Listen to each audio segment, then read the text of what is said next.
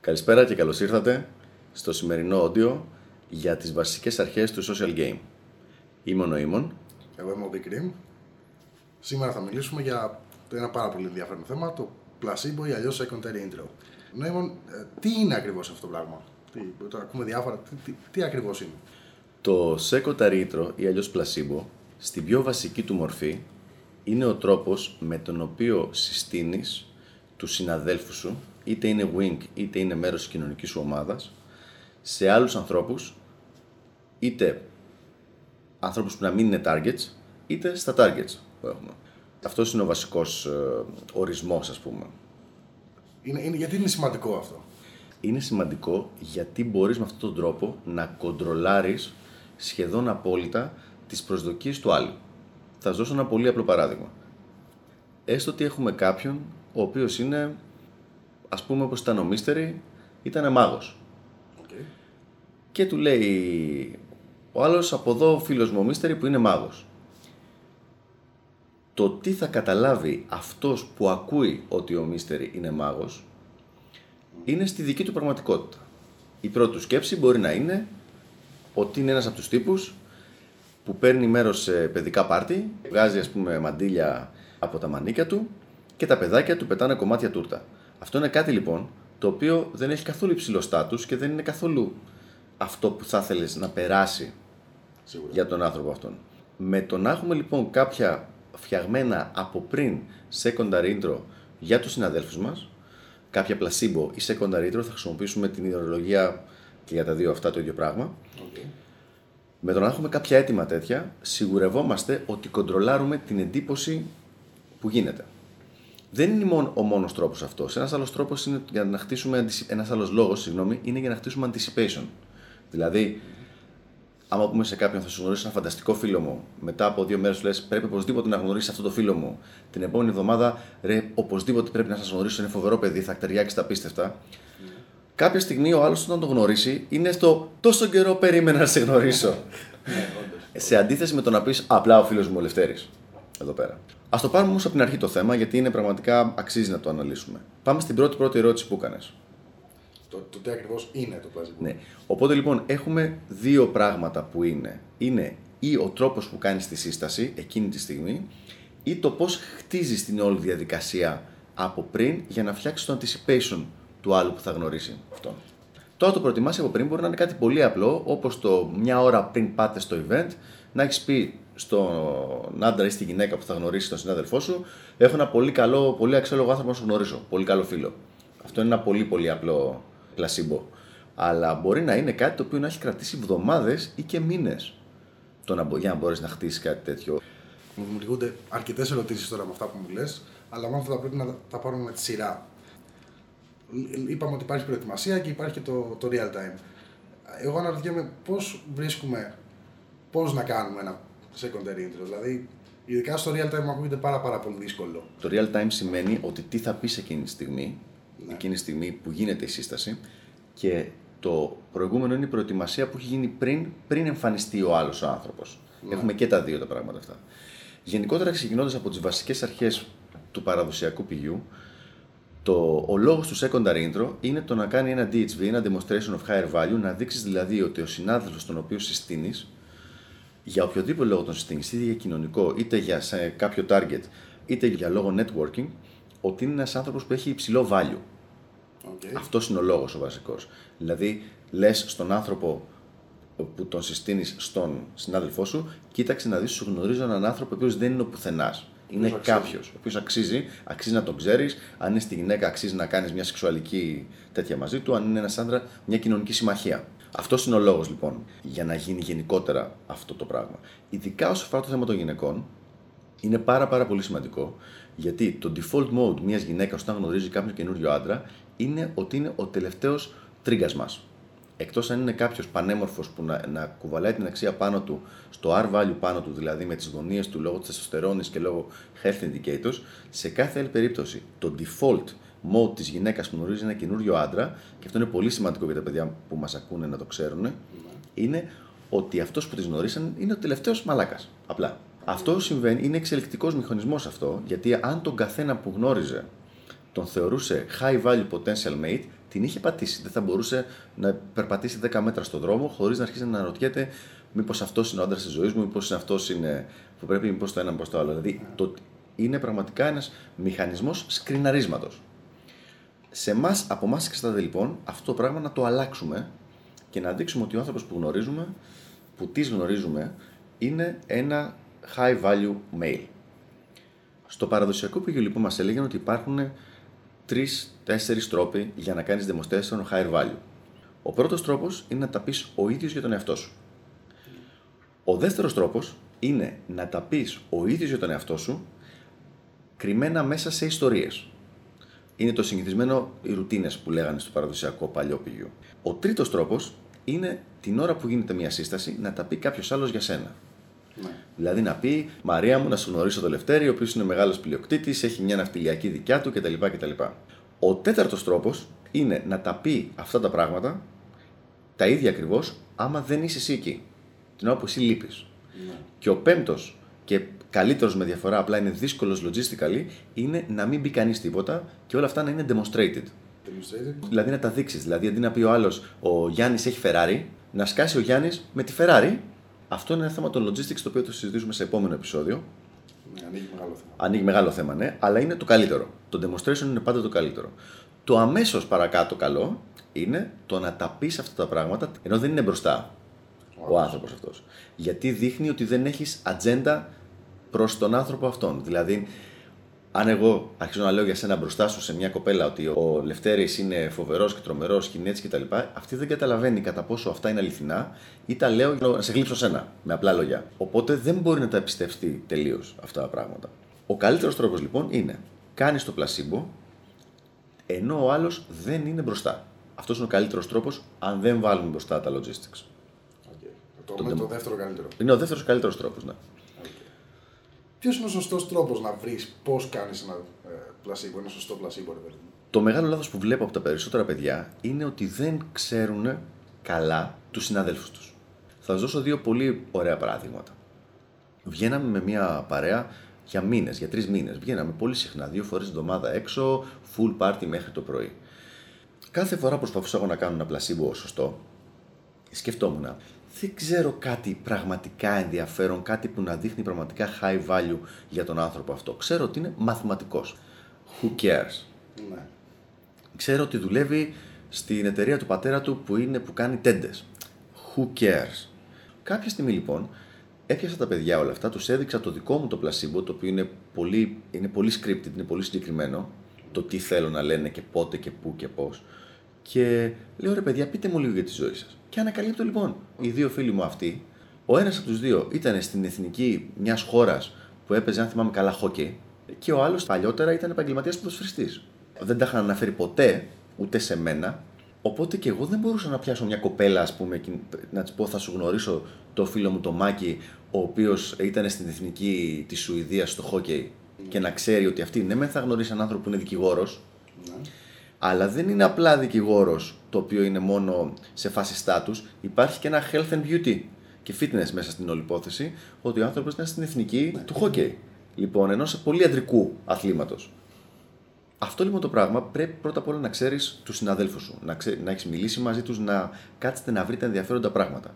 Ένα άλλο παλικάρι, ένας άλλος φίλος, για πόσο καιρό το κάναμε παρέα, μιλάμε για μήνες τώρα, 7-8 μήνες, και κάποια στιγμή δεν ξέραμε τι να πούμε πάλι για πλασίμπο. Τον καθίζω κάτω, έλα εδώ ρε φίλε, πες μας λίγα πράγματα. Και ανακαλύπτουμε ότι ο πατέρας του είναι εφοπλιστής, ο οποίος έχει τέσσερα πλοία και έχουν δική τους ναυτιλιακή. Ο ίδιος δεν δούλευε στην ναυτιλιακή του πατέρα του, αλλά είχε δική του ναυτιλιακή. Από εκεί και πέρα λοιπόν, κάθε φορά που τον γνώριζα ή που μίλαγα για αυτόν, έλεγα είναι ο άνθρωπος που είναι υπεύθυνος για τα θαλασσινά. Και όταν λέω θαλασσινά, λέω δεν εννοώ καλαμαράκια και μπαρμπούνια, εννοώ για θέματα θάλασσας. Κάνει ιστιοπλοεία, έχει δουλεύει σε μια ναυτιλιακή. Λέω τι δουλεύει, δικιά του είναι η μισή. Μαζί με τον πατέρα του την έχουν. Οπότε δεν χρειάζεται να πεις παραπάνω. Δεν ήταν μπροστά το παιδί την ώρα που τα λες αυτά τα πράγματα, όπως λέγαμε πριν. Οπότε τώρα πρόσεξε να δεις πόσο δυνατό είναι αυτό. Αυτά γίνονται πριν τον γνωρίσει η κοπέλα.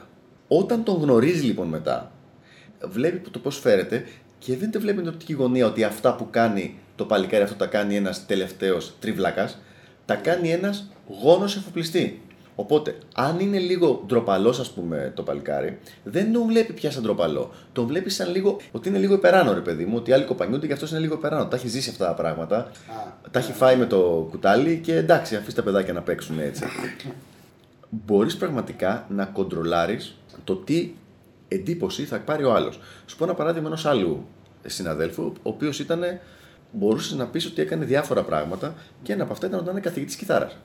Αν πεις στον άλλο λοιπόν ότι είναι δάσκαλος κιθάρας, ο άλλος μπορεί να καταλάβει ότι είναι ο τύπος ο οποίος πάει στα παιδάκια, από σπίτι σε σπίτι στα παιδάκια 5-6 χρονών και τους δείχνει μια νοτούλα bing bing bing στην κιθάρα και αυτά φωνάζουν, του πετάνε την κιθάρα. Μια κατάσταση που έχει πάρα, πάρα πολύ χαμηλό στάτους και πολύ μικρό interest για μια γυναίκα. Ο άνθρωπος αυτός όμως δεν είχε καμία σχέση με αυτό το πράγμα. Ήταν από τους πιο γνωστούς coaches στην Ελλάδα και στην Ευρώπη και πραγματικά αυτό ήταν κάτι το οποίο έπρεπε να γίνει frame με ένα άλλο τρόπο. Ο σωστός τρόπος λοιπόν να γίνει frame αυτό το πράγμα ήταν το να πεις ότι βοηθούσε τα νέα παιδιά να φτάσουν τα όνειρά τους όσο αφορά το θέμα της μουσικής.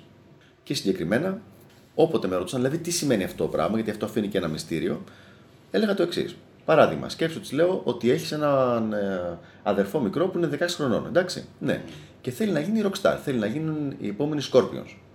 Α, κατάλαβα, ναι. Ωραία. Θα τον πήγαινες σε αυτόν. Ναι, Ναι, ακούγεται πολύ διαφορετικό. Μπράβο. Οπότε αμέσως βλέπεις ότι κάνεις ένα connection του ανθρώπου αυτού με το επίπεδο μιας τεράστιας rock μπάντα όπως οι Scorpions. Είναι τελείως διαφορετικό από το να πεις Α, είναι δάσκαλος κιθάρας. Καμία σχέση. Δεν έχει καμία σχέση. Καμία Απολύτως. πραγματικά σχέση.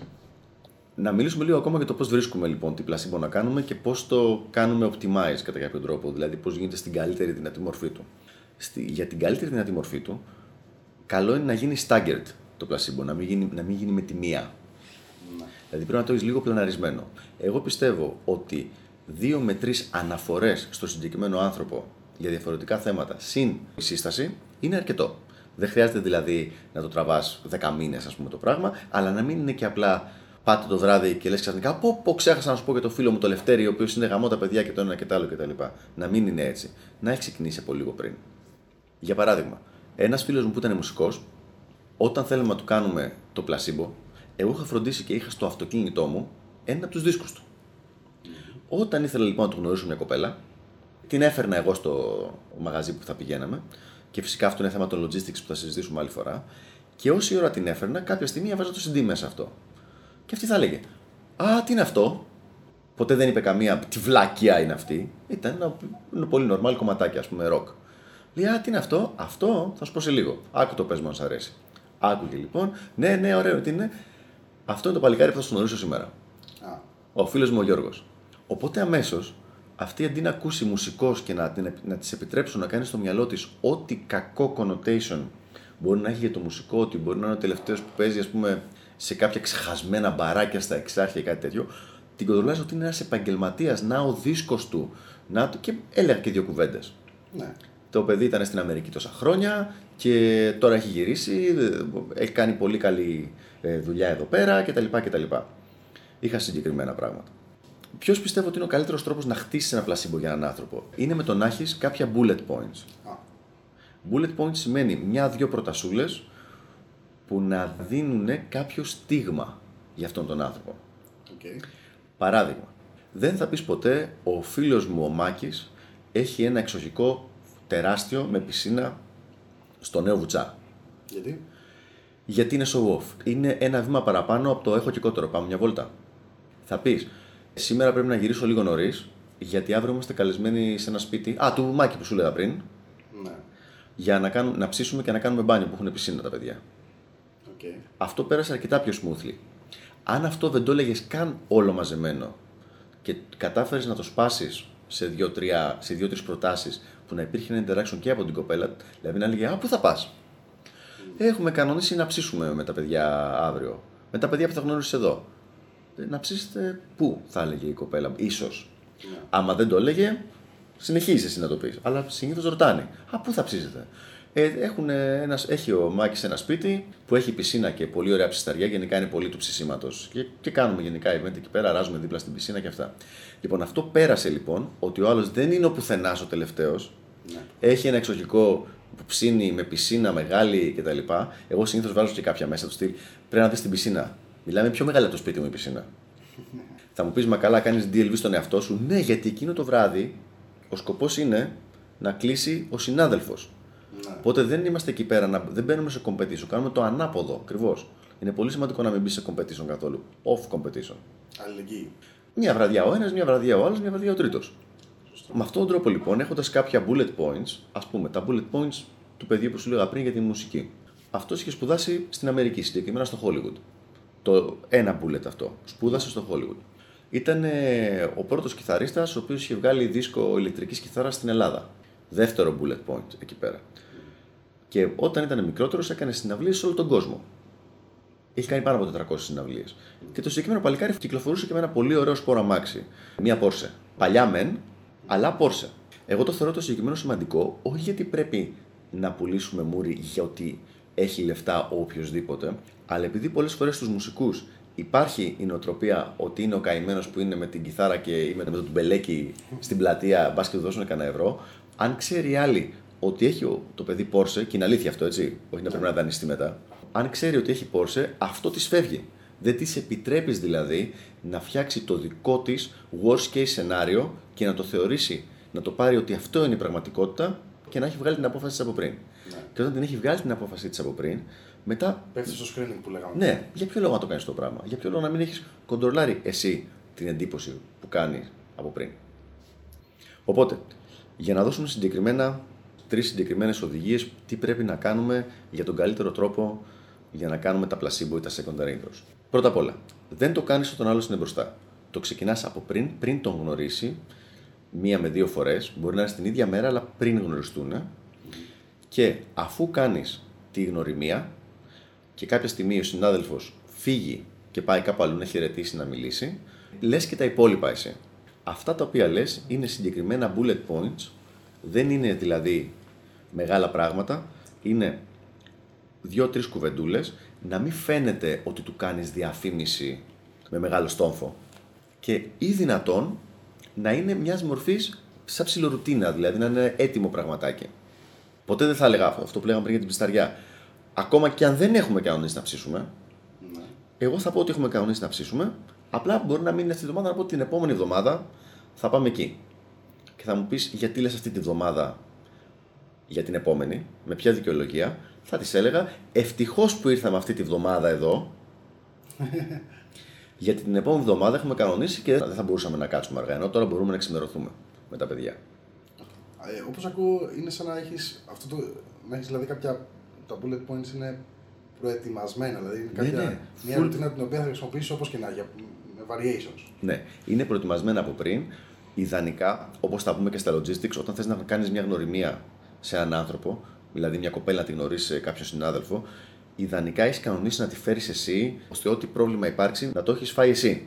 Αυτό θα το συζητήσουμε πολύ πιο εκτενώς στο θέμα των logistics.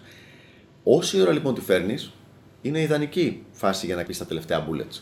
Τα bullets αυτά, όπως είπαμε, είναι πολύ πολύ συγκεκριμένα θα πρέπει ο καθένας να σκεφτεί από τη δική του τη ζωή τι πράγματα που είναι με μια πρόταση μπορεί να είναι γαμάτα και να το ανεβάσουν πολύ το value Ναι. υπάρχουν ώστε να μπορέσει να τα μεταφέρει με μια μορφή bullet, να τα δώσει στους συναδέλφους του με τους οποίους συνεργάζεται έτσι να μπορούν να προχωρήσουν μαζί. Για παράδειγμα, αυτό που είχαμε πει για εκείνο το παλικάρι που είχε σπουδάσει στο Hollywood, που είχε μείνει εκεί πολλά χρόνια, που είχε αυτό το συγκεκριμένο αυτοκίνητο, που ήταν δηλαδή πράγματα τα οποία δείχνουν αυτό το value και μετά πρέπει να βρεις κάποιο τρόπο. Για παράδειγμα, και εγώ έχω διθέσει αυτοκίνητο. Δεν θα πω ποτέ, Α, ξέρεις, έχω Mercedes ή ξέρεις, Α, έχω Porsche. Ή, δε- Ποτέ δεν θα γίνει αυτό το πράγμα. Θα πω, παιδιά, μπορώ να πάρω μόνο έναν άνθρωπο μαζί, γιατί δυστυχώς έχει μόνο μία θέση ελεύθερη το αμάξι. Περισσότερες φορές η κοπέλα θα ρωτήσει, Α, τι αμάξι έχεις; Δεν θα απαντήσω πάλι. Θα πω, διθέσιο. Ξέρεις, μικρό χαζό πλασματάκι. Και μετά θα συνεχίσει, θα αρχίσει να το ψάχνει εκείνη. Τι διθέσιο; Τι είναι μάρκα, θέλεις; Πει, ε, ναι, από την εφορία είσαι καλό μου. Έτσι. Ναι, δηλαδή τι να βάζεις να περάσει hoops, δείχνεις ότι δεν είσαι needy στο να κάνεις το DHV και ότι σε πιέζει εκείνη για να μάθει το Εγώ πιο DHV πολύ αυτό. ρωτούσα με την εξής άποψη. Υπάρχει ένα μέρος της προετοιμασίας της όλης αγέλη όπου κάθεσαι με τους συναδέλφους σου και λες: Παιδιά, να κάτσουμε να τα βρούμε τα bullet points μας ο καθένας, ή αυτό ξεκινάει από τον καθένα από προσωπική του προετοιμασία. Κοίταξε, ουσιαστικά ο πιο, ο πιο έμπειρος θα έπρεπε να τους καθίσει κάτω και να τους πει: Πρέπει να βρούμε τα πλασίμπο για τον καθένα μας. Εγώ στα δικά μου tribes δηλαδή αυτό κάνω πια. Έλα εδώ να ξέρω τι κάνει ο ένας, να ξέρω τι κάνει ο άλλος, να ξέρω τι κάνει ο τρίτος και τι από αυτά είναι attractive. Ναι. Γιατί το να πω για κάποιον ότι είναι προγραμματιστής κώδικα σε μια εταιρεία ταξιδιών δεν είναι attractive. Να πω στην κοπέλα, περίμενε. Το airfasttickets.gr το ξέρεις; Ναι, φυσικά λέει από εκεί κλείνει το ταξίδι. Μπράβο, αυτός το έφτιαξε. Είναι ακριβώς η ίδια πληροφορία, απλά στη μία το ένα είναι unattractive, ενώ το άλλο είναι attractive. Ελπίζω να καλύψαμε το θέμα του placebo ή αλλιώς secondary intro. Ήμουν ο Νοήμων Ο Big Cream. και θα τα πούμε την επόμενη φορά.